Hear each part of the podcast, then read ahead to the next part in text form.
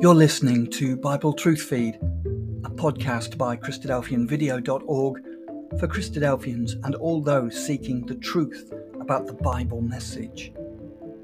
Join us now as we present our latest episode.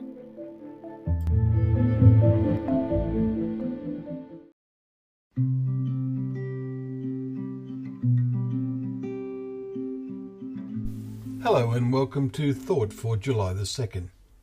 Our readings are 1 Samuel chapter 14, Isaiah chapter 58, and Matthew chapters 1 and 2.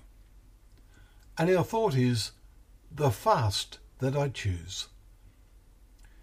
We do not practice fasting these days, not for religious reasons anyway.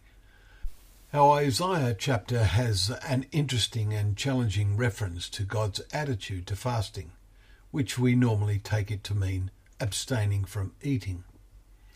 In our chapter 14 in 1 Samuel, we read of a human inspired command to fast, that by Saul, now king, and how unwise that proved to be for the people who became faint in their pursuit of the Philistines, we read in verse 24. This is not the kind of fast that the Lord causes Isaiah to write about. His chapter 58 starts by condemning what was happening in Israel. Behold, the Lord says, In the day of your fast you seek your own pleasure and oppress all your workers. Behold, you fast only to quarrel and to fight and to hit with a wicked fist. Fasting like yours this day will not make your voice to be heard on high.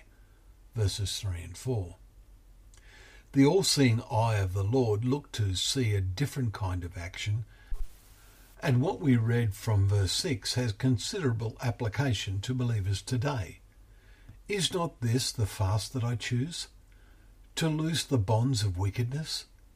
Is it not to share your bread with the hungry, and bring the homeless poor into your house, when you see the naked, to cover him?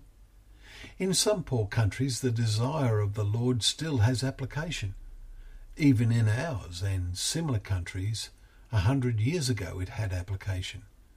But now we expect the government to provide, or one of the do-good organisations like the Salvos.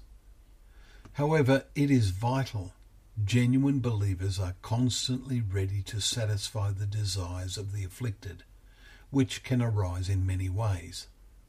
For then shall your light rise in the darkness, and the Lord will guide you continually, we read in verse 10 and 11. And as a result of that guidance through his word, you shall be like a watered garden, like a spring of water, whose waters do not fail. Let us practice daily the fast that I, the Lord, choose. This will surely lead to our partaking of the water of life in God's kingdom, as we read yesterday in the final chapter of the whole Bible, verses 1 and 17. Well, thank you once again for joining us for Thought for the Day, where together we can open up the pages of God's Word, remembering that that Word is a lamp to our feet and a light to our path.